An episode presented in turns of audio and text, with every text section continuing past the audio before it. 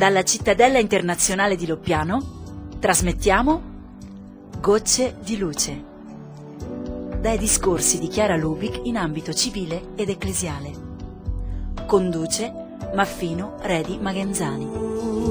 Su quella vita, che tutti siano uno, e il mondo da dove si alzerà, e questa la tua vita. Ben ritrovati con Gocce di luce, ovvero un appuntamento che ci offre la possibilità di ascoltare in diretta, diciamo, alcuni stralci di discorsi tenuti da Chiara Lubich in particolari circostanze pubbliche.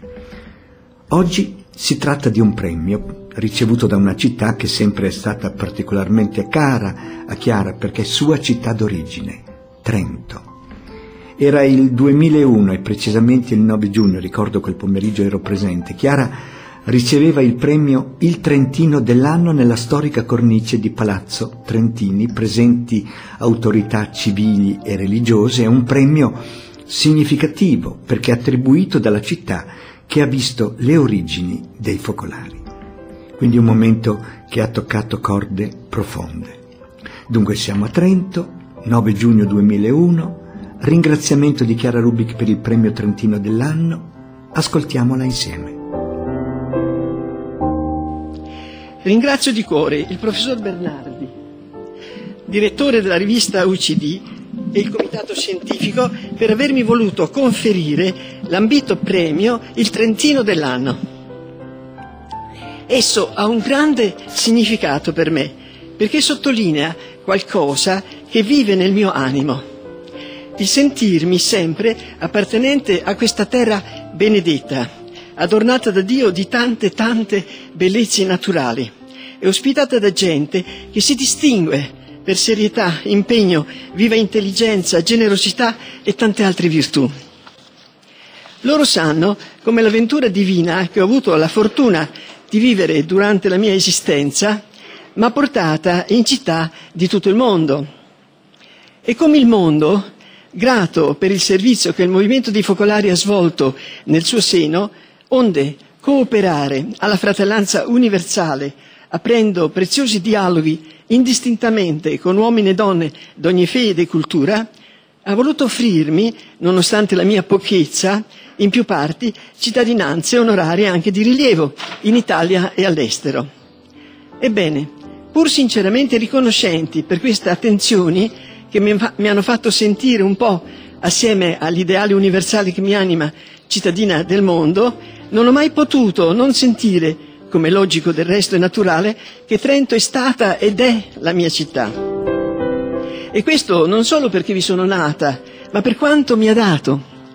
È qui che ho imparato, nella famiglia mia ricca di valori più veri, dei valori più veri, e soprattutto straordinariamente unita, nelle scuole elementari e magistrali che ho frequentato, nella professione al servizio della gioventù che per pochi anni vi ho svolto, come deve essere una cittadina autentica e coerente.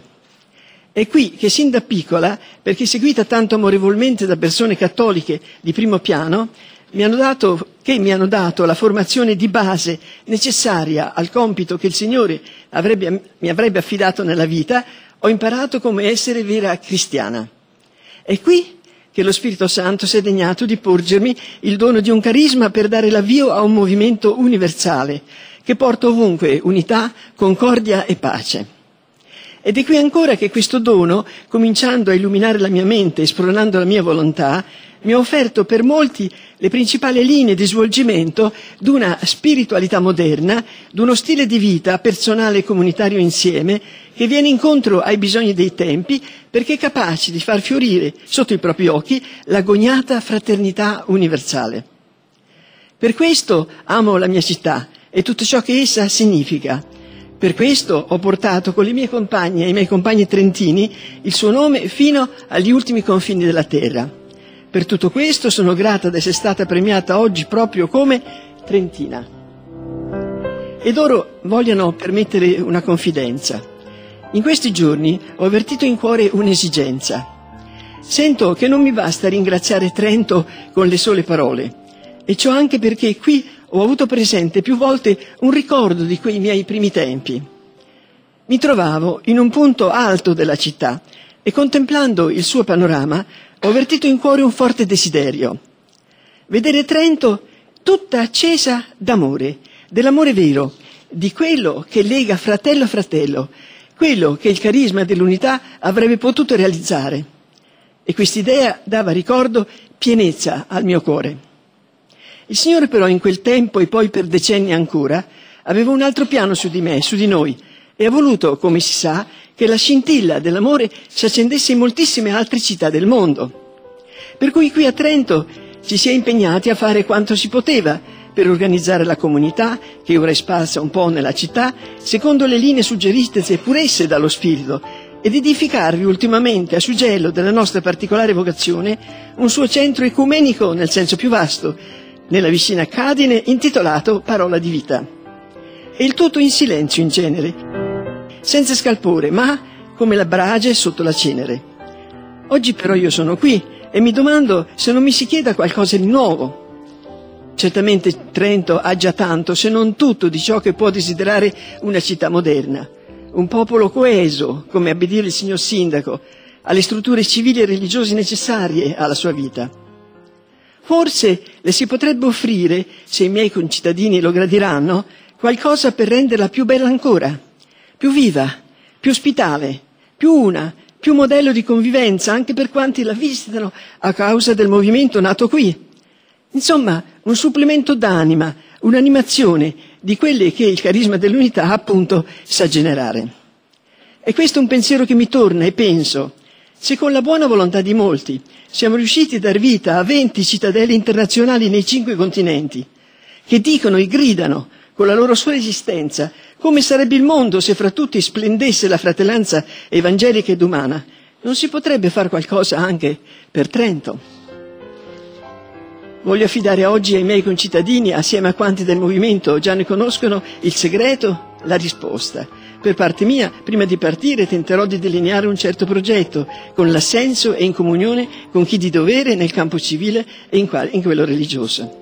Grazie signori del premio e della loro attenzione. Dio benedica Trento e ci aiuti a vedere realizzato il disegno che certamente vi è anche su di essa.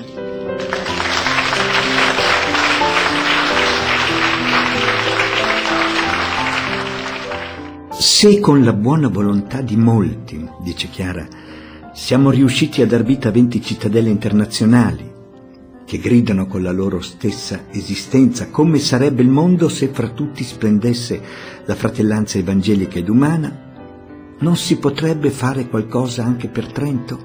Ecco, l'abbiamo appena sentito. Questo era l'interrogativo che Chiara si pose a fine ringraziamento e lo stesso pomeriggio si mise al lavoro per stendere un progetto molto concreto che, ispirandosi all'aquila ardente di San Venceslao, uno dei simboli di Trento della sua storia di speciale unione con la Boemia del milletrecentotrentanove, un progetto che Chiara chiamò Trento ardente, un progetto al quale ho avuto la gioia di contribuire personalmente per alcuni anni.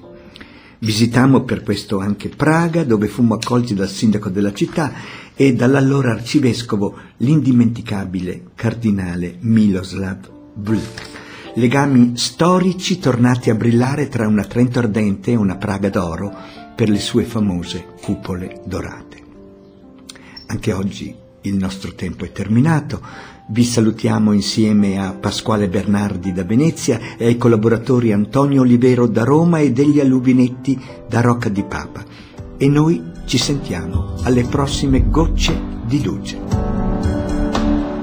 Dalla cittadella di Loppiano abbiamo trasmesso Gocce di luce, a cura di Maffino Redi Magenzani e Pasquale Bernardi, in collaborazione con il Centro Chiara Lubich ed il Centro Santa Chiara Audiovisivi. Intorno a te strazio e morte per le strade, mescolavi le tue lacrime con la polvere che ormai copriva la città. Perché quest'odio? Perché gridavi pure tu su quella